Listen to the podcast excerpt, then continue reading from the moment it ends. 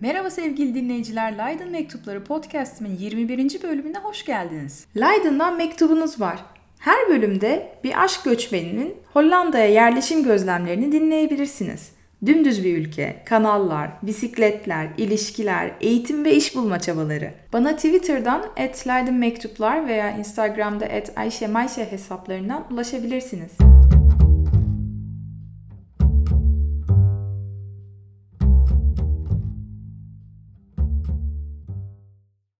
Merhabalar efendim. Fark ettim ki size bir aydır e, bölüm çekememişim.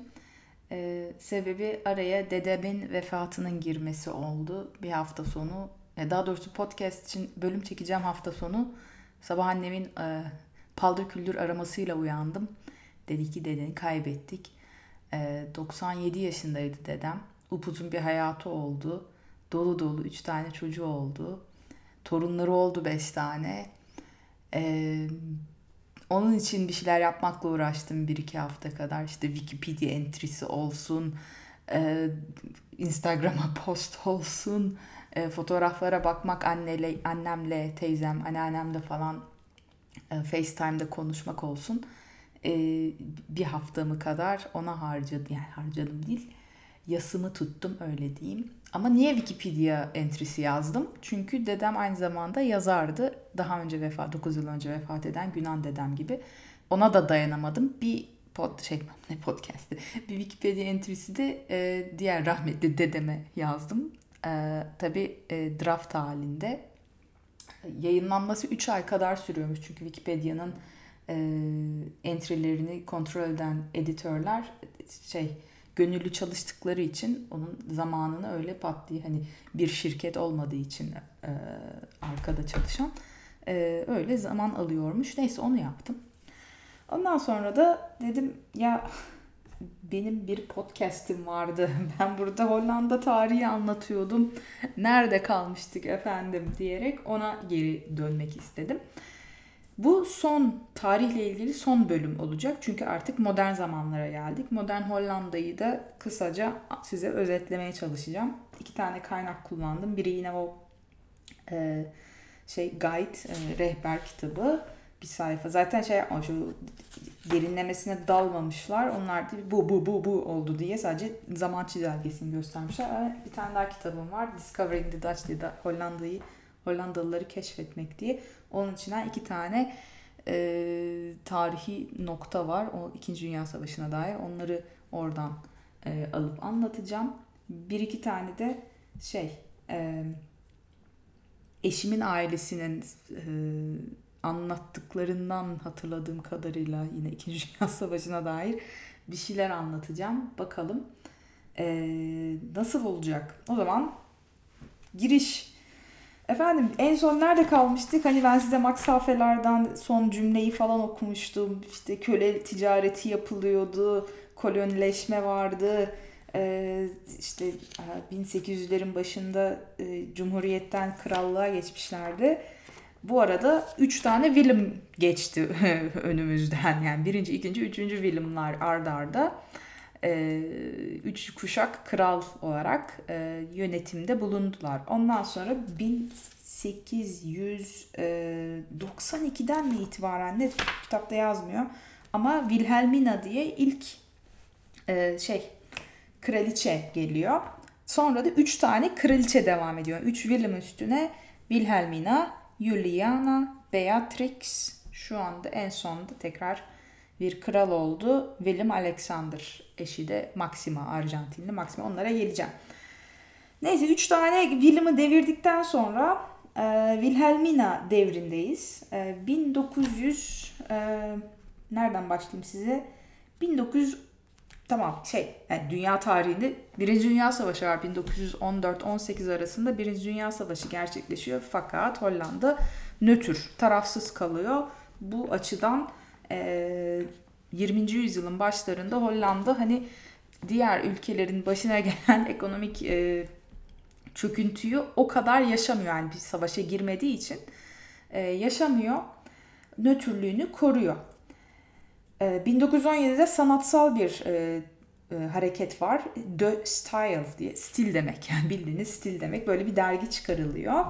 E, belki e, bu sanatçıların adlarını bir yerlerden duymuşsunuzdur. Theo van Doesburg, Piet Mondrian ve JJP Out diye. Herhalde en çok Piet Mondrian'ın adını duymuşsunuzdur. Onun böyle kübik e, kareler, şekiller, onun gibi hani renkli siyah beyaz arka fon üzerine e, farklı boyutlarda kareler içinde işte kırmızı, beyaz, mavi, yeşil hani bunları böyle yapan bir Hollandalı sanatçı kendisi. E, o De Style dergisini çıkaranlar arasında 1917'de böyle bir e, sanatsal akım var. 1918'de e, tabii ikinci aman pardon Birinci Dünya Savaşı bitti ve Alman kralı Kayseri 2. Wilhelm Hollanda'ya kaçmış. Burada e, kendisine asylum şey verilmiş. E, mültecilik hakkı verilmiş. Buraya sığın, sığınma hakkı verilmiş. E, 18'de o geliyor. 1919'da KLM kuruluyor. KLM nedir biliyor musunuz? Hatırlar mısınız? Flying Dutchman falan belki oradan. KLM Hollanda'nın e, e, hava yolları şirketinin adı. KLM. Anneannem sormuştu ya tamam K- KLM hava yolu falan ne demek Ayşegül ne demek bu? Ben de araştırdım. Anneanne bak şimdi hani İngilizce'de bir, hani Türkçeden başka bir dil bilmeyen anneannem Arapça okuyor ama dua için okuyor. Ee, KLM'in açıklamasını hani ko- şöyle Koninklijke Luftvaart Maatschappij diye geçiyor. Ne demek bu?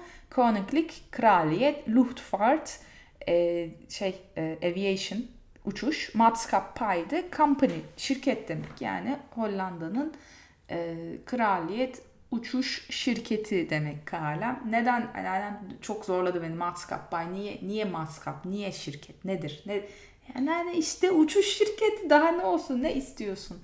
diye ona anlatmıştım. 1919'da KLM kuruluyor. Hatta şey var, şey yapacağım, flash forward yapacağım sizin için. 1948'de Audrey Hepburn'un e, bir kalem e, reklamında oynadığı çok neredeyse çocuk yani 18 yaşında falan orada Audrey Hepburn. Çünkü şey Audrey Hepburn'un e, şimdi karıştırmayayım babası İngiliz annesi Hollandalı sular seller gibi Hollandaca konuşuyor Audrey Hepburn inanmazsınız. Öyle e, o şeyde de Kalem'in reklamı 1948'deki reklamında da bir e, hostesi canlandırıyor. İşte şey servis yapıyor, gülümsüyor, yürüyor sokakta, çıtı pıtı. O reklamdan sonra da işte Amerika'ya gidip dans kursuna gidiyor. Ay yine daldım pardon bizim konumuz şeydi. E, Hollanda tarihiydi. Size Audrey Hepburn anlattım. Neyse e, 19'da KLM kuruldu. Devam ediyorum. 1926'da aha, şey yol vergisi e, getirilmiş. Böylece yaklaşık 10 bin kamyon ve 30 bin kadar arabada Hollanda yollarını e, kullanmaya başlamışlar. Yani trafik artık hani benim o bir türlü geçemediğim ehliyet sınavı var ya 1926'dan itibaren e, yol vergisiyle birlikte e, bu da Hollanda trafiği halka açılmış durumda. Vergisini veren kullansın e, yolunu yapılan yolları şeklinde. 26'da o oluyor. Tabii 1929'da e, Amerika'da Great Depression gerçekleşiyor. Büyük şey büyük depresyona, büyük çöküş, e, büyük ekonomik e, gerileme, kriz yaşanıyor. Bunun tabii ki dünyaya, Avrupa'ya da yansıması var. 1930 ve 40 arasında Hollanda'da ekonomik krizden payını alıyor. Yüzlerce, pardon yüz binlerce, yüzlerce olamayacağına göre tabii, yüz binlerce Hollandalı işsiz kalıyorlar. Onlar da e, payını almış durumda. Ondan sonra geldik. İkinci Dünya Savaşı 39'da Polonya'ya giriyor Hitler. Ondan sonra da tabii dayanamıyor. Fransa'ya da giriyor. Fransa'dan e, Hollanda'ya geçmez diyorlar. Yok gayet geçiyor. Geçtikten sonra da 1940'da 10 Mayıs 1940'da Rotterdam'ı verin bana diyor. Bunlar versek mi vermesek mi diye tartışırlarken tam tamam veriyoruz tamam Rotterdam'ı al e, Naziler diye kabul ettikleri ne kabul etmelerine rağmen Rotterdam'ı bombalıyorlar. Buna da Alman Luftwaffe denilen e, uçak ne işte e, bomba atan uçaklar tarafından gerçekleştiriliyor. Rotterdam yerli bir oluyor. Bunun hakkında da bir tane e, şey hatırlıyorum. E, heykel var. E, heykel kadın heykeli bir tane böyle büyük şey. E, kadının kalbi yok. O Rotterdam yani kalbini bombalamışlar. Kalbi olmayan bir kadın şeklinde kalmış Hollanda şeklinde. Böyle bir e, görsel var aklıma o geldi. Neyse Rotterdam böyle çok kötü şekilde bombalanınca bütün Hollanda tamam bertaraf tamam teslim oluyoruz diye açıyorlar kapıları. Naziler bundan sonraki e, savaş bitene kadar 5 yıl kadar e, Hollanda'yı e, işgal etmiş oluyorlar. Tabii ki resistance bu direniş hareketi oluyor Hollandalıların. Onlar da ellerinden geldiğince e, yeraltı yapılanması şeklinde bir şeyler yapmaya çalışıyorlar ama çok kısıtlı. E, bunlar hakkında bir şeyler anlatacağım. Şimdi Naziler gelince e, Kraliçe Wilhelmina tabii ki e, İngiltere'ye kaçıyor bütün ailesiyle birlikte. İngiltere'ye kaçıyor. Oradan arada e, radyodan onun e, demeç, yani demeç dediğim motive edici, Hollanda halkını motive edici e, sözleri falan yayınlanıyor. O var. 1941'de şimdi öbür kitaba geçiyorum. Burada iki tane şey anlatacağım. Birincisi 1941'de e, kimlik kartları hakkında. Şimdi savaştan çok daha önce bir tane e, Hollandalı e, kamu görevlisi var. Jacobus Lens diye Allah'ın cezası.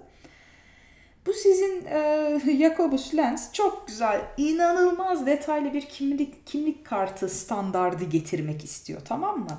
Bunun içinde neler var efendim? E, isim, adres, e, doğum yeri ve tarihi, fotoğraf, e, parmak izi ve bunlar e, bir kartona yani özel bir kartona çok küçük e, harflerle işleniyor. Özel bir mürekkeple silmesi imkansız. Üstüne de işte yapıştırıcı ve şey damgayla e, kimliklerin hani bugün olduğu gibi e, seri numarası var ve ne zaman e, kimlik çıkarıl, çıkartıldığının tarihi yazıyor. Bu kitap diyor ki bu Avrupa'nın en mükemmel e, kimlik kartıydı. Bu kadar mükemmel olunca tabii bütün o Yahudileri bulmaları, almaları ve konsantrasyon kamplarına götürmeleri o kadar kolay oluyor ki sinir oldum şu anda anlatırken kusura bakmayın. Yani neyse bu böyle bu kimlik kartı sebebiyle zaten o Hollanda direniş hareketi de kesinlikle sahtesini falan yapamıyor.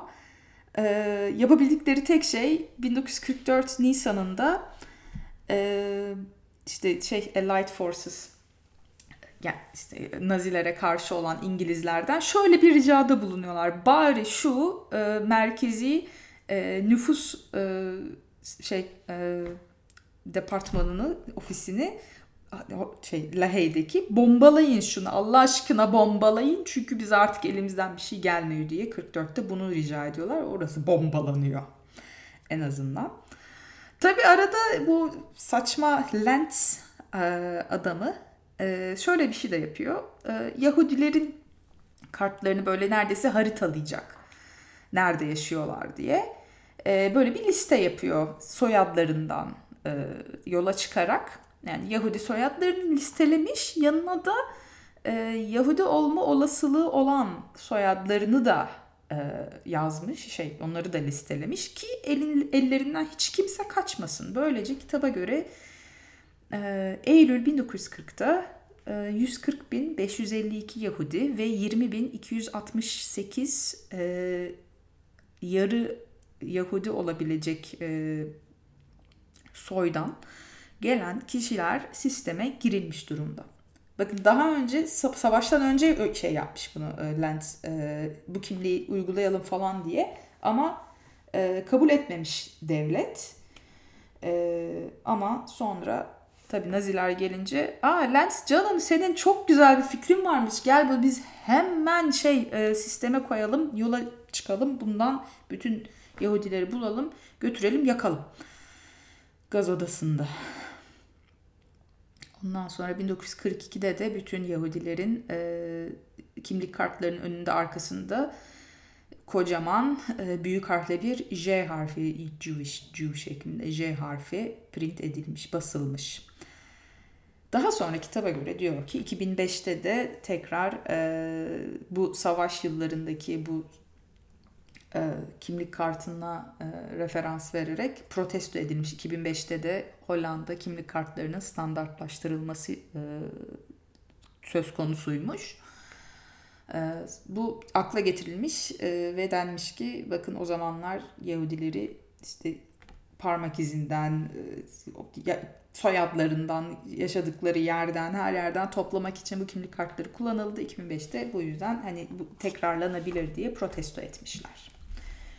O 1940'ların başında bu kartlar olurken 1942'de e, bir de Anne Frank var. Adını eminim duymuşsunuzdur. Küçük bir e, genç bir kızın e, günlüğü diye yayınlanan bir kitaptı. Anne Frank'ı anlatayım. Kitabını da okudum. Müzesine de gittim. E, başka yayınları da okudum ve tiyatrosunu da izledim modern e, şekilde. Holocaust'un e, simgesi şeklinde Hollanda'da. Anne Frank 1929'da Almanya'da doğmuş. E, babası Otto Frank e, bir Yahudi e, iş adamı. Karısı da Edith. Bir de ablası var Margot. Bunlar Almanya'dan işte 1930'ların başında 33'te babası karar veriyor bu Hitler'in yönetime geçmesini hani güç kazanmasından korkarak eyvah diyor bunlar bize bir şey yapacak antisemitist hareket geliyor. Biz Hollanda'ya gidelim oraya yerleşelim. Tamam gidiyorlar. Orada da küçük bir dükkan açıyorlar Amsterdam'da. Prinsengracht 263 numarada reçel satıyorlar tamam mı?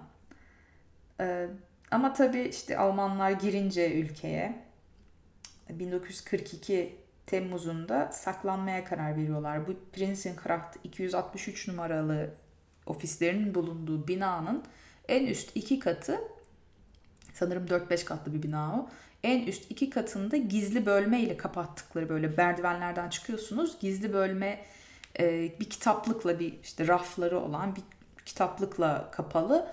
Oradan hop yukarı atlıyorsunuz. Orada da merdivenler var. En üst iki katında iki aile ve bir dişçi olarak saklanmaya başlıyorlar. Öbür ailenin adı da Van Pels. Oğulları var bir tane Peter diye bir de dişçi Fritz Pfeffer diye bir dişçi var orada. Buna Achterhaus deniliyor yani arka ev.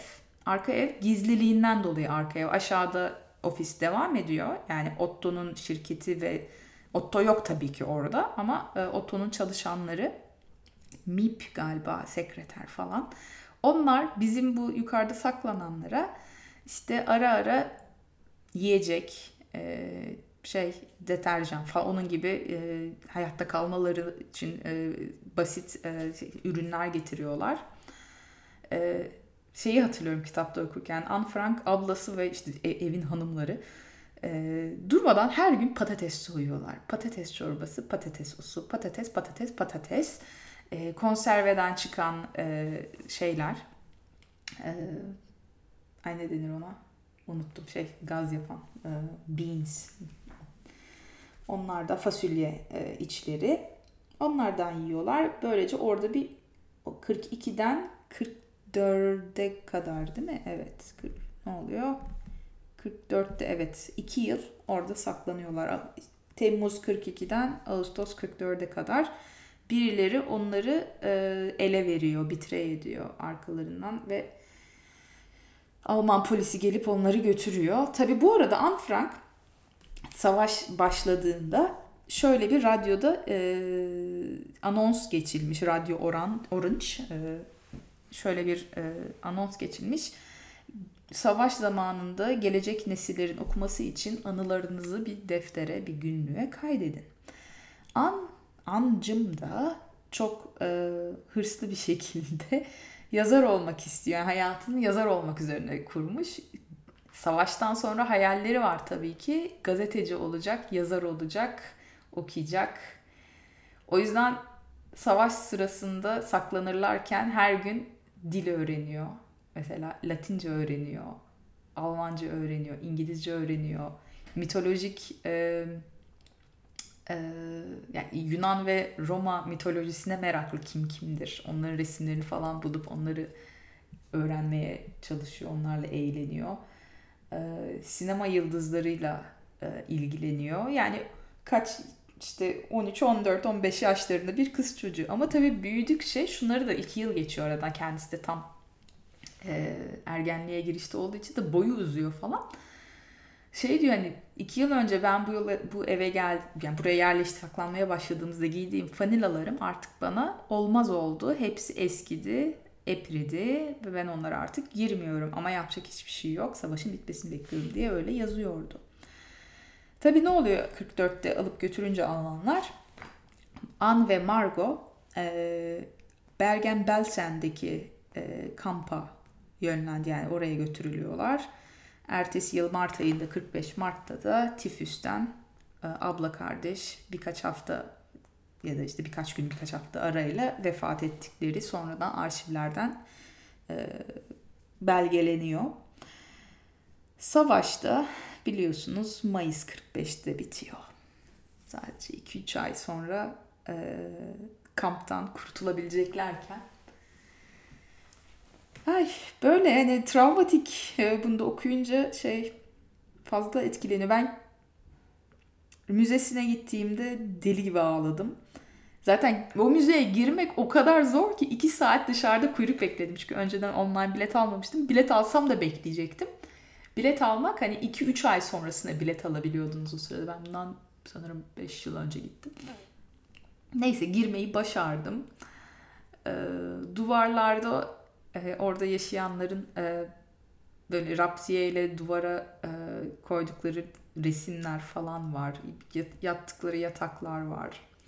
O kitaplık duruyor oradan atlayıp yukarı çıkıyorsunuz. Minicik daracık e, gerçekten çok zor zamanlarmış.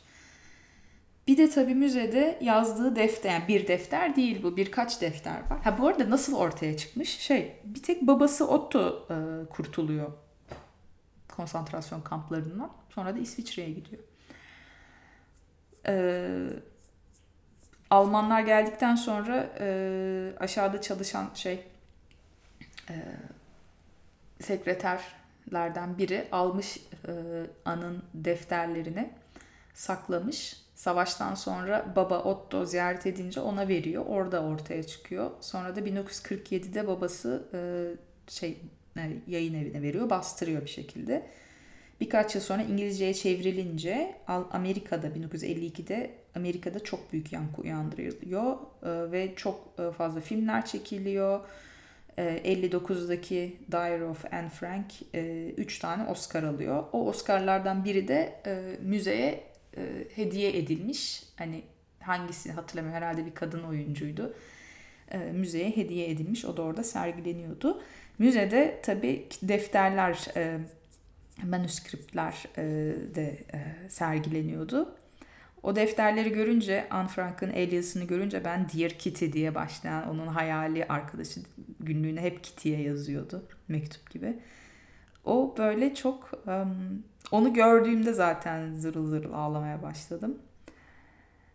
Bu da İkinci Dünya Savaşı'nda öldürülen 6 milyon Yahudi kurbanın e, bir sembolü olarak anlatmış bulundum size. Ay niye bu kadar şey oldu? Duygulandım kendimden beklemiyordum açıkçası. İkinci bir tane bir tane daha şey var. Şimdi şey şöyle e, ben tabii Hollandaca öğrenmeye çalışırken o sırada e, birkaç yıl önce Netflix'te çok fazla Hollandaca çocuk filmleri vardı ama hepsi de İkinci Dünya Savaşı ile ilgiliydi. Hep böyle bir işte savaş var tamam ama işte resistance orada bir direniş hareketi var. Bizim ana karakterimiz hep erkek çocuk işte 10 yaşlarında bir erkek çocuk. Ee, hep işte ailesinden birisi direnişe katılmış aman sus kimse duymasın işte en yakın arkadaşı Alman Nazi e, işte izcisi bilmem nesi olmuş çünkü babası Almanları destekliyor bizimki de arada kalmış Bir de tabii orada saklanan Yahudi bir küçük kızcağız var. O da Anne Frank'ın e, yansıması tabii ki. E, onu kurtarmaya çalışıyorlar. Kız götürülüyor. E, Alman şey Alman destekçisi olan arkadaşı aslında bizimkinin yanında yer almış. O da şey yapmış. O da aslında direnişten ama ailesine kendisini öyle göstermesi. Böyle karma karışık ama hep böyle bir İkinci Dünya Savaşı üzerinden Hollandalıların kendi kimliklerini bu direnişçi, herkesin ailesinde mutlaka bir direnişçi vardır. Yalan yahu. Herkes korkuyordu. Herkesin ailesinde direnişçi yoktu tabii ki.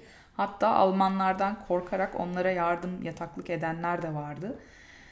O da sonradan fark edilince yani üç kuşak sonra fark eden e, bir tane kişiyi tanıyorum. E, eşimin bir arkadaşı ama o da buna acayip üzülüp çok utanarak hani soyadının böyle bir şekilde biliniyor olmasından çok rahatsızlık duyuyordu. Kendisi değil tabii ki suçlu. Ee, bir de şu var, e, direniş hareketi iki tane, kaç bir tane hikaye var. Evet bir tane hikaye var. Eşimin anneannesinin ailesinin yaptığı bir tür direniş.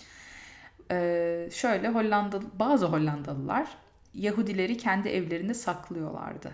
Yani e, şey Ant Frank'ınki gibi üst katta öyle büyük bir alanda kaç işte onlar 4 7 8 kişi kalıyorlar ama bir kişi bile saklasan e, iyilik yapmış oluyordun tabii ki. Bunları da Onderduiker yani e, dalanlar demek, dalış yapanlar diyorlar. E, o saklananlar için. Saklayanlar da tabii ki sus pus kimseye haber vermeden öyle gizlice yemeklerinden biraz vererek e, saklıyorlardı. Eşimin anneannesinin ailesi de bir kişiyi saklamış. Böyle bir bölme varmış şeyde. E, evlerinin e, şey hmm, tavana yakın böyle bir dolap gibi bölme varmış. Adam orada karanlıkta orada saatlerce, günlerce, yıllarca işte yemek yemek için çıkıyor falan tuvaletini falan yapıyordur ama genellikle oradaymış, saklanıyormuş. Ee, bir kere e, eşimin anneannesi tabii çocuk o zaman kırkların başında çocuk. Onun annesinin başına gelenden bahsediyorum. Kadın evde birkaç çocuğu var. Eşi yok evde. Alman polisi askeri geliyor işte neyse. Başına silah dayıyorlar ve söyle nerede saklıyorsunuz diyorlar. Eşimin anneannesi tabii hayatta ben şu an biliyorum hikayeyi kendisinden de dinledim. Hani söylemedik hani biz çocuktuk biliyorduk ama işin ne kadar ciddi olduğunu da görüp annemizi kaybetme kurunda biz söylemedik nerede olduğunu. Annem de söylemedi. Böylece inanmış olarak Almanlar evden ayrıldılar. Bizi rahat bıraktılar demişti. O da böyle değişik bir anı yani. Ee, anlatınca, Türkçe anlatmak iyi geldi bir şekilde. Hani paylaşmış oldum. Böyle hani böyle cesur insanlar da vardı. Onu demek istiyorum. Ee, devam edeyim. Yine zaman çizelgeme dönü ben 25 dakikadır konuşuyorum.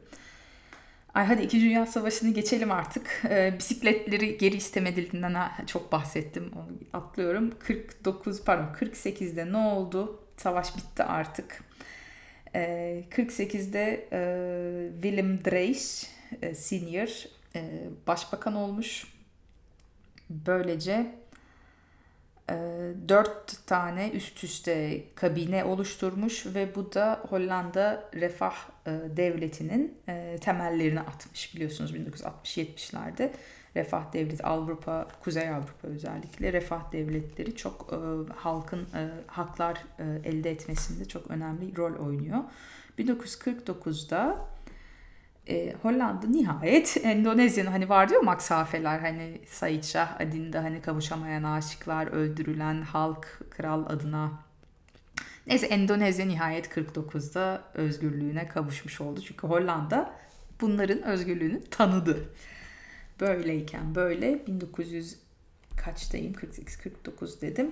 53'te ah çok büyük bir şey oluyor. E, felaket oluyor Hollanda'da. E, 1 Şubat 1953'te e, Güney Hollanda, Zeeland'da zaten orası hep ada ada ada üzerine. Orada e, çok büyük e, fırtınalar kopuyor ve böylece o kanallar, işte adaların etrafındaki sular, deniz hep sel çok büyük bir sele sebep oluyorlar. 1800'den fazla kişi bir gecede kendi evlerinde boğularak ölüyor maalesef. Bu çok büyük bir trajedi. Zeylant'ta 53'te. Ama bunun sebebi e, ben şey diye düşünüyorum. Ha, herhalde şey 1930'larda falan oradaki kanallar yapılmış. Ama savaş sebebiyle yenilenmemiş demek ki. Hani e, şey bakımı yapılmadığı için kanalların şey e, kapanacak barajlar, duvarlar neyse bakımı yapılmadığı için diye düşünüyordum. Araştırdım fakat bakım yapılsın diye o kadar çok baskı yapılmış. Hani teknik bilimsel e, şeylerle, feklerle gelmişler. Kardeşim yapmazsanız bunu işte bilmem kaç yılda bir yenilemeniz, bakım yapmanız lazım. Yoksa kötü şeyler olabilir denmesine rağmen bakım yapılmadığı için göz göre göre büyük bir felaket yaşanmış ve 1800'den fazla kişinin ölümüne birçok ev mal kaybına da sebep olmuş. 1957'de e, European Economic Community ne demek? Avrupa Ekonomik Topluluğu kuruluyor. Kimler tarafından? E, işte şey e, Hollanda, Fransa, Lüksemburg, Belçika bunlar tarafından kuruluyor yanlış hatırlamıyorsam burada yazmıyor araştırmadım kusura bakmayın. Ondan sonra ama bu EEC işte Avrupa ekonomi topluluğu daha sonranın geleceğin Avrupa Birliği'ne dönüşecek. Yani ilk kuranlar arasında olması açısından, kurucu üye olması Hollanda açısından önemli. 60'lar, ee, 70'lerde welfare state, şey, e, refah devleti e, açısından gelişmeye başlıyor.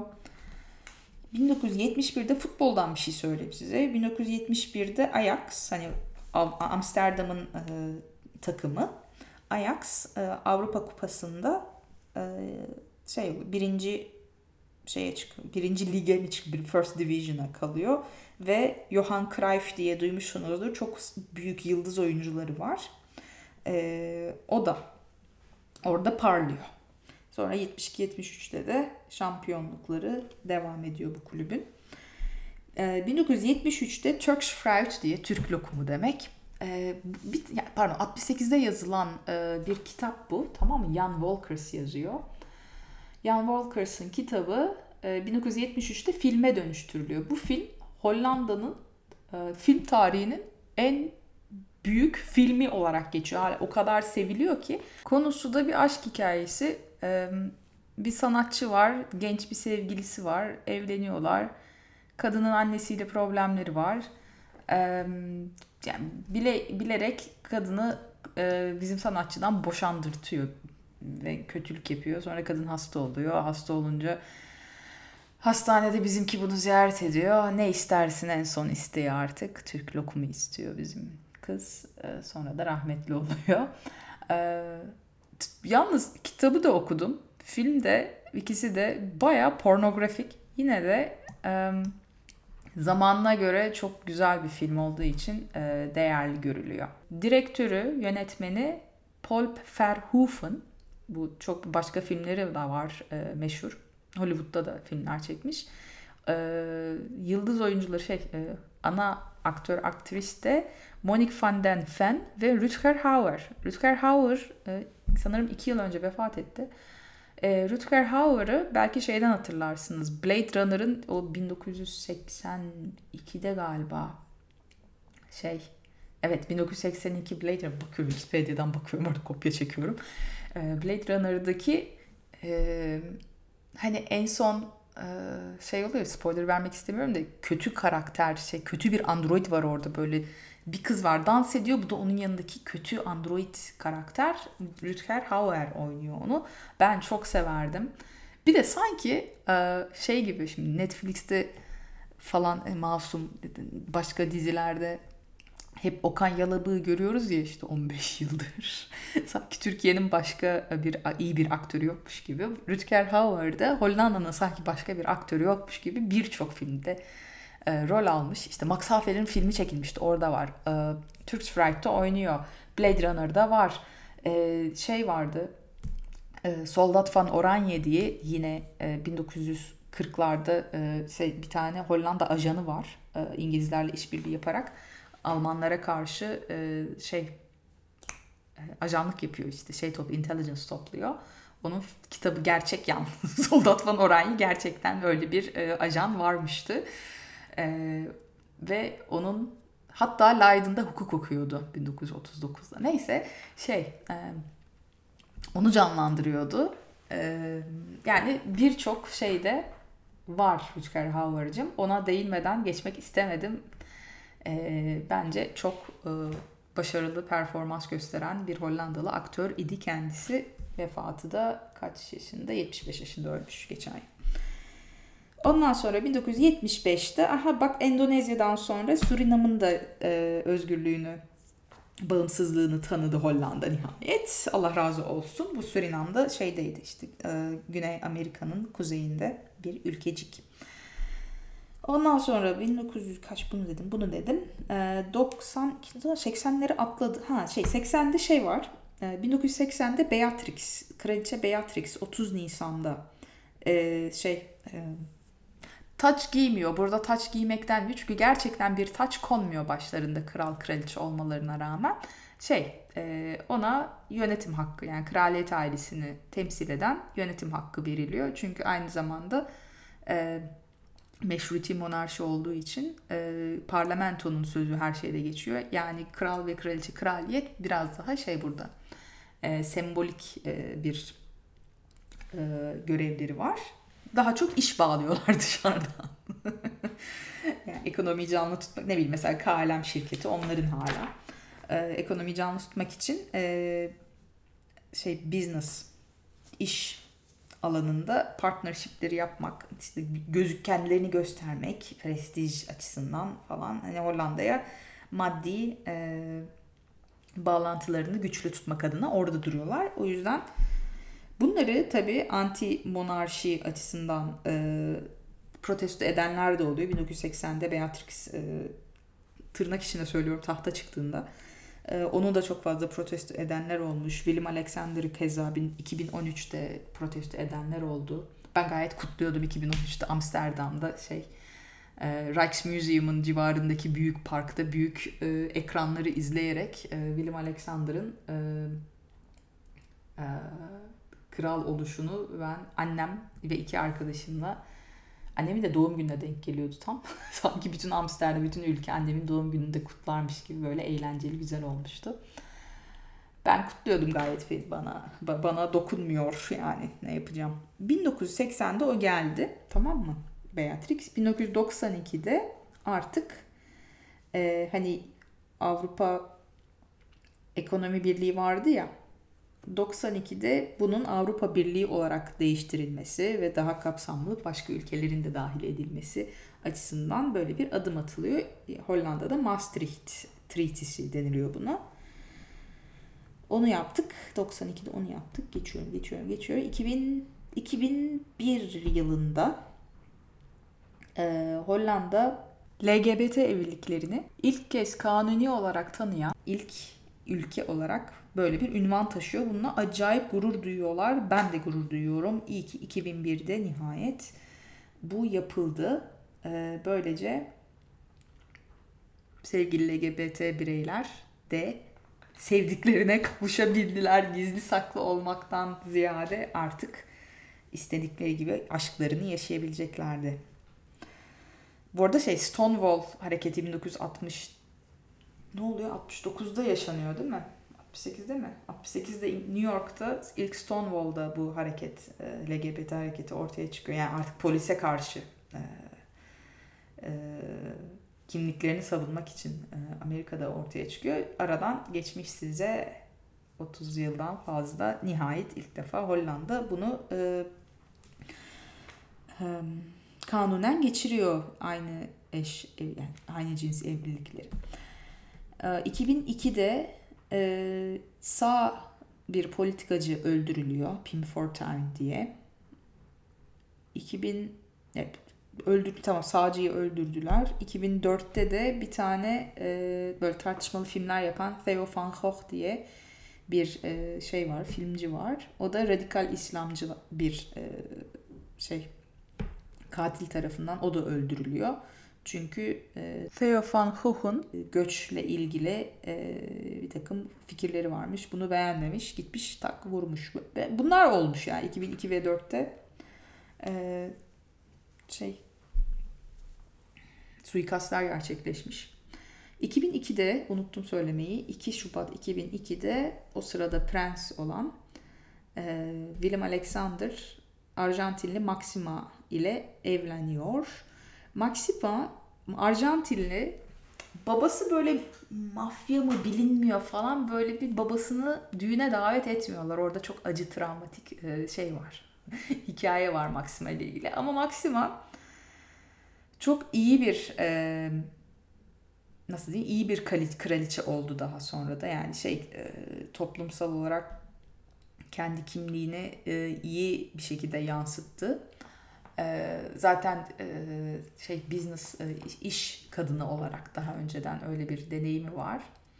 Evlenirlerken işte nişanlıyken bunlar bir tane e, şey veriliyor işte televizyon gazetelere bir demeç veriliyor. William Alexander'la Maxima oturmuşlar bir masanın ardında önlerinde mikrofon gazeteciler de bunlara soru soruyorlar.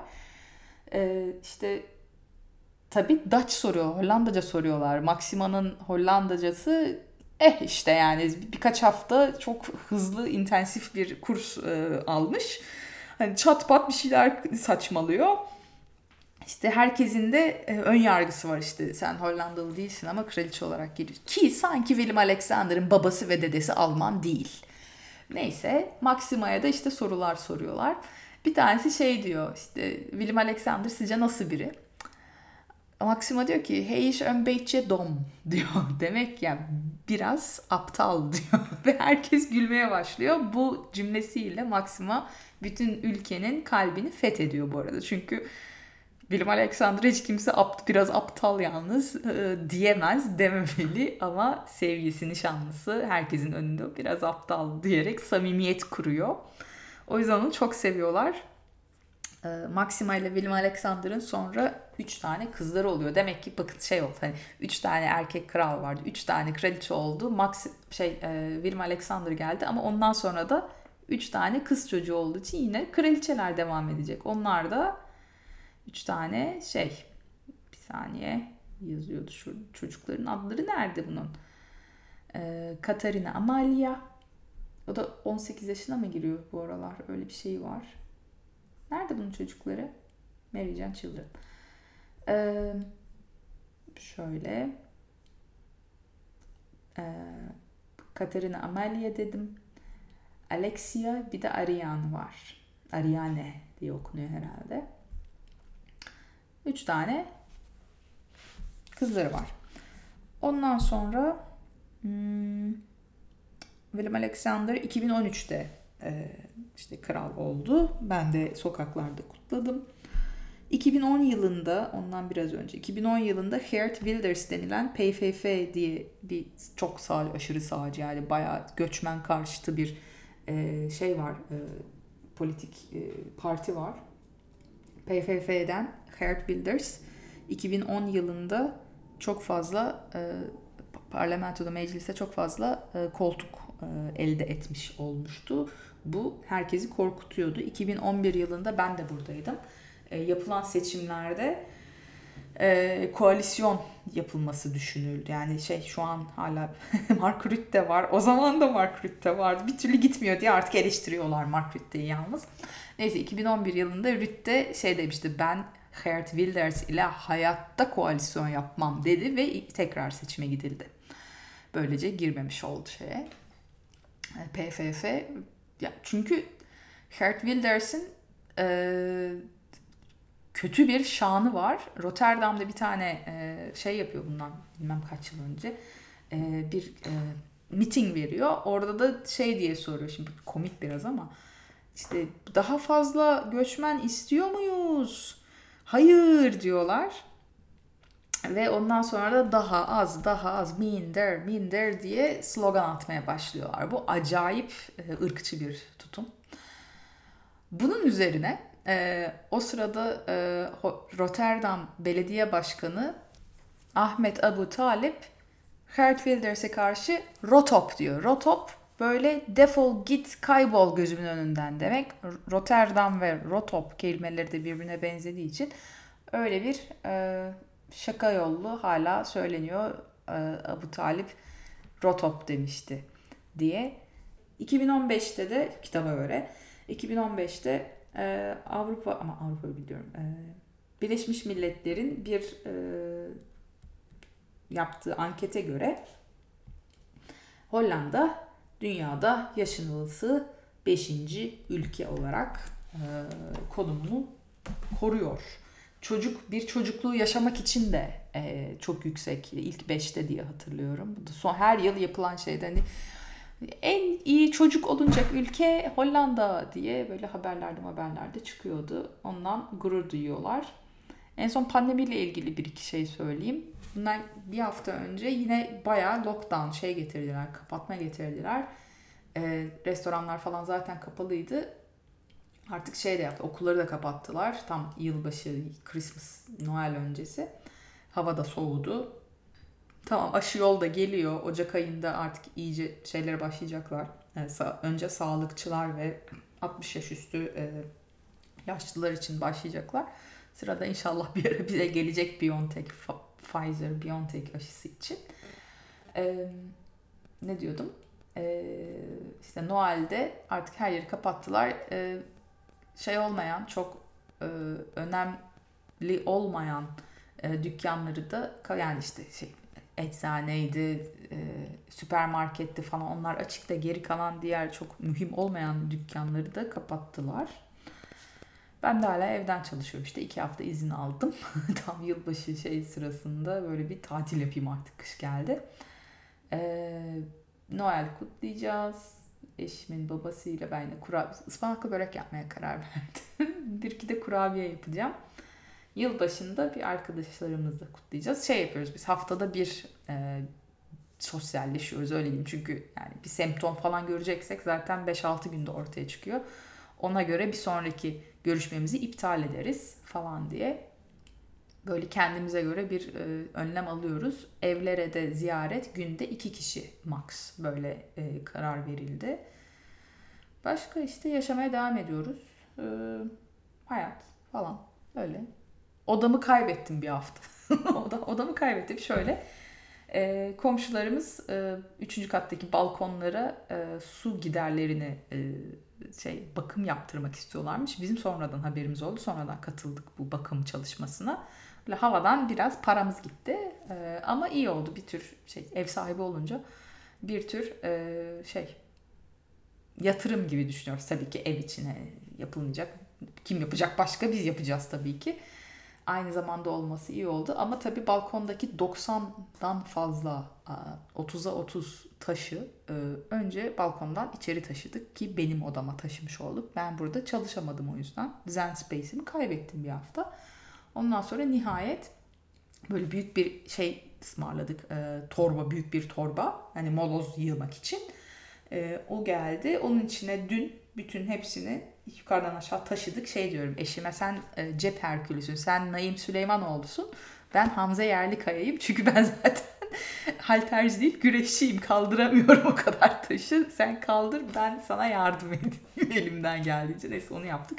Sonra da temizledim süpürdüm falan. Nihayet odama geri kavuştum. Ve böylece de e, podcast için odamda bölüm çekebildim. Sanki başka yerde çekemez miyim? Çekerim ama benim odamda yapmak benim hoşuma gidiyor kadar da detaydan sonra ve 45 artı dakikadan sonra size lise müdürümüz Mr. Shepard'ın zamanında müdürü olan e, Mr. Shepard'ın her yıl yaptığı klişe espri yapacağım. Seneye görüşürüz. O zaman hoşçakalın. Sevgiler. Ayşegül.